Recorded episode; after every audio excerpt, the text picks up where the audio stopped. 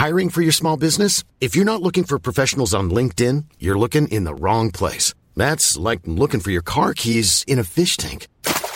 LinkedIn helps you hire professionals you can't find anywhere else, even those who aren't actively searching for a new job but might be open to the perfect role. In a given month, over 70% of LinkedIn users don't even visit other leading job sites. So start looking in the right place. With LinkedIn, you can hire professionals like a professional. Post your free job on linkedin.com/people today. The FT. Welcome back to Energy Weekly with me, Sylvia Pfeiffer. We kick off the podcast this week with a look at the UK's comprehensive spending review and what it means for the energy sector in the UK. We will then look at the oil group TNK-BP and its moves to diversify outside of Russia. TNK-BP is taking advantage of the moment that BP needs to sell its assets. Things change very quickly in Russia, so who knows what will happen in the future, but for now, they're all smiles. And we'll end the show with China's 5-year plan for energy efficiency. Energy efficiency is all over China, but saving energy is painful, and upgrading plants to make them more efficient is expensive. To discuss the UK government's comprehensive spending review, we welcome Dr. Jim Fitzgerald, the Assistant Director and Ernst & Young's Renewable Energy Practice, and the FT's Environment Correspondent, Fiona Harvey. And joining us on the line in a moment will be Catherine Belton in Moscow to shed some light on the TNK-BP situation, and Leslie Hook in Beijing, who will be bringing us up to date with China. So let's start with the announcements yesterday by George Osborne, the Chancellor. Among the flagship environmental announcements were £1 billion for a new investment bank to dispense on low-carbon infrastructure projects, up to £1 billion for a plant to demonstrate carbon capture and storage technology, £200 million for renewable energy that will mainly be devoted to offshore wind and the port's infrastructure.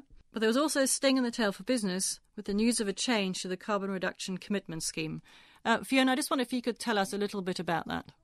Quite a big sting in the tail, in fact, for businesses. A £1 billion a year sting it will amount to.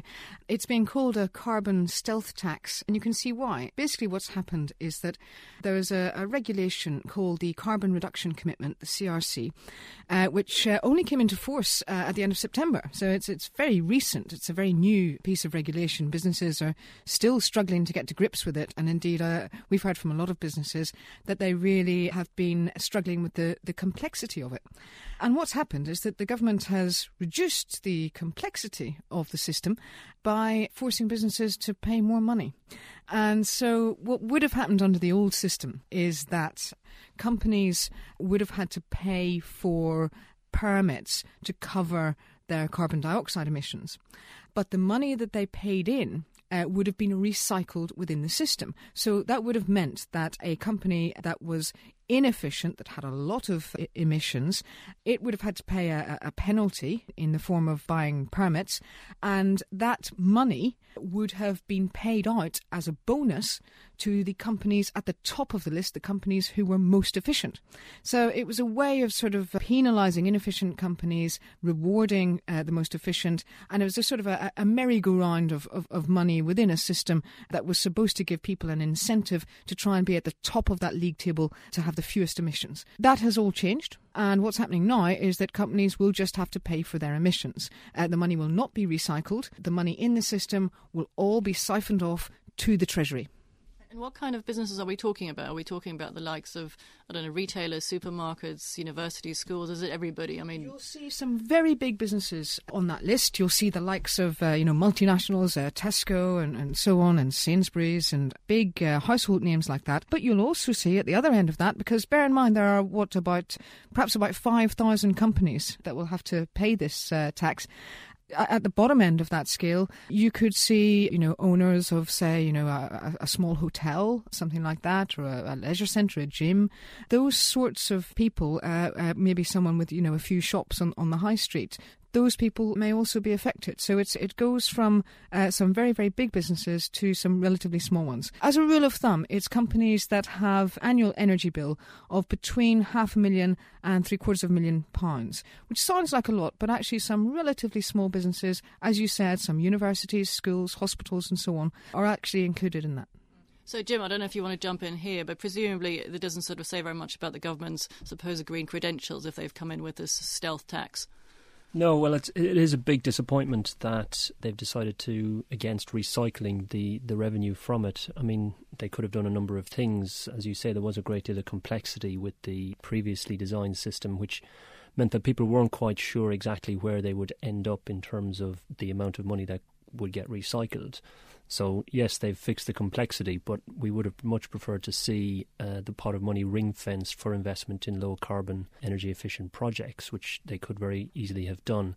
Siphoning it directly into the Treasury is not something which is very consistent with its green credentials, that's for sure. And also, I thought the way that they announced it, I mean, it wasn't sort of part of the actual announcement of the Chancellor in the House of Commons. It was just part of the sort of detail in the actual sort of paperwork at the end. I thought that was quite surprising, again, given their supposed green credentials. It was sneaky. Yes. You know, George Osborne didn't mention it in his speech. It was only afterwards when we all went back to our computer screens and we looked at the documents that the Treasury had put out, that we actually saw what was happening.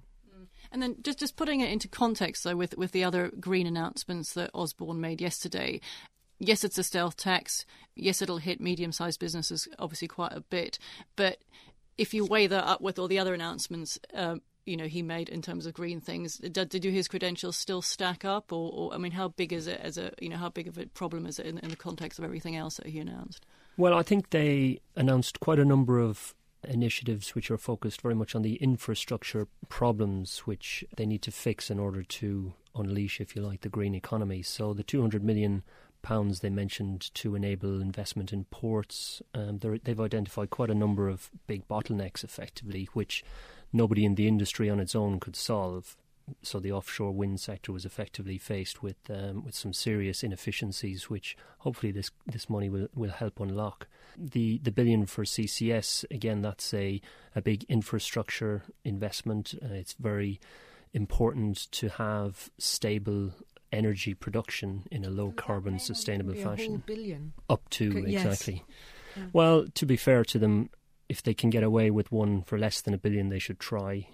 So I think up to $1 billion, I think people are pretty confident that the commitment, certainly on Demo 1, is there. Demos 2 to 4 is another issue. They've continued to delay on the issue around the CCS levy, which will have an impact on the longer-term sentiment by investors in CCS. For the next phase of the demonstration projects for carbon capture, yes. Yeah. All right. Thank you very much. Well, let's leave it there. We'll see what happens to Mr Osborne's green credentials as we wade through the detail. Thanks very much. Let's move on to TNK-BP and BP. The Russian venture in which BP holds a 50% stake announced on Monday that it's paying $1.8 billion to buy BP's assets in Venezuela and Vietnam. The deal being pretty much widely flagged and is part of BP's attempt to raise $30 billion from asset disposals in the wake of its Gulf of Mexico oil spill. Now, we've got Catherine from Moscow on the line, and I just wondered, is this TNK-BP helping out its old rival, or does the Russian company also get something significant from the deal? Basically getting a very long-standing wish. It's always wanted to expand internationally, so in a way it's seizing the opportunity of BP having to divest its assets.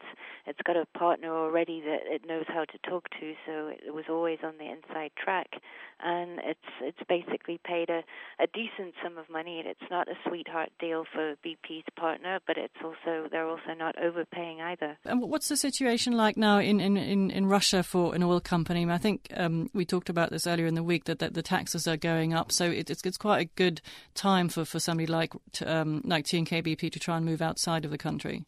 I think it's one of the reasons why they've been looking to expand internationally for some time. It's just that the Russian environment, especially for privately owned companies or ones with foreign participation like TNK-BP, which is 50% owned by BP, have been facing sort of very limited access to developing new fields. All the big new fields have been going to state-linked companies, Gazprom and Rosneft, the state-controlled sort of energy champions have pretty much got the Arctic shelf sewn up. No other companies are allowed access to the Arctic shelf, where there are vast new resources to be tapped. And all the other fields in East Siberia seem to be going to state-linked companies too. And there was just one example recently. It was the first tender to develop a new field in perhaps 3 or 4 years was announced recently, and only 2 companies were allowed to participate, and that was Surgutneftegaz, which is very close to the Kremlin, and another company, Bashneft, which has also got good Kremlin links, and everyone else was left in the cold. And TNK-BP really has a very old resource base. It doesn't actually have that many new green fields, so it's potentially facing production decline in Russia. It could invest more to get more out of the old fields, but under the current tax regime, that's pretty much prohibitive because the government just takes so much money from upstream development. Are we seeing a sort of a new chapter also in the relationship between TNK-BP and BP? I mean, you've written quite a lot about, disagreements within the joint venture a couple of years ago, and Tony Hayward, the former chief executive of BP, has obviously now joined the board of TNK-BP. Is this a sort of beginning of an era of friendship or proper friendship between the two companies? It looks like it's sort of cementing the peace agreement they reached 2 years ago after such a horrible standoff. It seemed sort of quite astonishing, really, that it's only 2 years later since Bob Dudley, now BP CEO, was forced to flee Russia because he was just being harassed with lawsuits and all kinds of things he hasn't even disclosed. And here he is sort of signing off on a deal to get 1.8 billion from the partners that he was fighting against before. And I think they're sort of learning to operate together, and really TNK-BP is taking advantage of the moment that BP needs to sell its assets. Who knows? Things change very quickly in Russia, so who knows what will happen in the future. But for now, they're all smiles and sort of working together, and it's a win-win situation for both sides. OK, we'll leave it on that positive note. Thank you very much, Catherine. And finally today, China, the world's largest consumer of energy, has set out new targets for energy efficiency and carbon emission reduction. Hello, Leslie. I just wondered if you could tell us very briefly what those targets were, first off. Sylvia, thanks so much for having me. Yes, China announced earlier this week that it plans to reduce energy intensity, which is a measure of energy consumed per unit of GDP, by 17.3% by 2015. And then from 2015 to 2020, the plan is to cut energy intensity by another 16.6%. So this is building on China's last goal for energy intensity, which was to cut energy intensity by a fifth by this year. That goal has proven to be very difficult and quite painful for Chinese industry. So the fact that China has renewed its commitments to these targets this week is quite significant. Right. And presumably all this is going to cost quite a lot. Have they also announced a sort of corresponding spending plan on this in terms of focusing on new types of energy? We are expecting an emerging energy stimulus plan to be rolled out soon. China has quite a wide definition of emerging energy, and it includes things like unconventional gas, nuclear energy, as well as your standard renewables like wind and solar. And the figure that's been attached to that plan by Chinese think tanks and officials and informally is around 5 trillion renminbi, so it's quite significant. And Jim, I just wondered if you could jump in here. You've looked at the Chinese ambitions on this on green energy. I just wondered what you made of the plans that were announced. Well, it's quite interesting. It's quite consistent, actually, with the trends that we've seen in renewable energy more generally, particularly on wind and solar. We publish a quarterly index at Ernst & Young, and we rank all the countries in terms of their attractiveness for investors in renewable energy. And China actually topped our global list in the last quarter because they've focused so much on renewable energy, wind and solar in particular, driving domestic demand to build an export industry effectively. So their turbine production and solar panel production has increased significantly, driven by domestic demand, and then that's pushing a large export market for them. And Leslie, how much in terms of supply in China, how much is actually currently provided by renewable energy? Is it a tiny amount? Non-fossil fuels are just under 8% at the moment, and the government wants to grow that to 15% by 2020, which is a huge jump.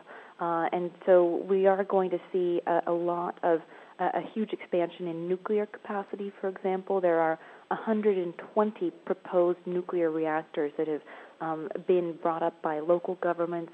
And that's just one area where we're going to see non-fossil fuel energy grow a lot. One thing that's always interested me is this debate about the potential for shale gas in China. Are we seeing a lot there? I know Chevron, the US company, has publicly said that they are talking to some of the Chinese national oil companies about potentially doing some sort of deal on shale gas development in the country. There is a lot of interest in shale gas. China's thought to have really significant reserves of shale gas, which is, of course, natural gas that's trapped in a shale formation. It needs to be cracked open before you can extract the gas. It's not currently being commercially produced in China, so those projects are in their very initial phases of exploration and geological assessment. But it could be a huge potential, and as I mentioned, China includes unconventional gas like shale in its definition of the emerging energies the stimulus will encourage. So that could be a big area for growth. Just finally, what's the sort of view of the general public on things like energy efficiency in China? I mean, are they sort of very aware of this at all? I mean, obviously we are aware of this sort of thing in Europe, but what's the public saying about these sorts of plans in China?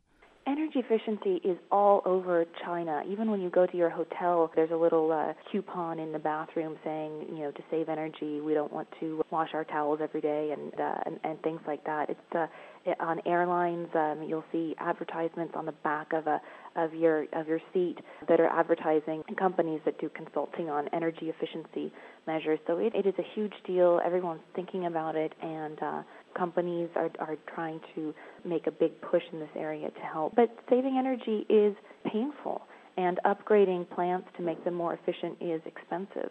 So it's not always an easy process. All right, that's obviously a long-term goal for all of us. Thank you very much, Leslie. And that's all we have time for today. All that's left is for me to thank my guests in this studio, Dr. Jim Fitzgerald, Fiona Harvey, Catherine Belton in Moscow, and Leslie Hook in Beijing. Energy Weekly was produced by LJ Filotrani. I'm Sylvia Pfeiffer. Until next week, goodbye. For more downloads, go to ft.com/podcasts.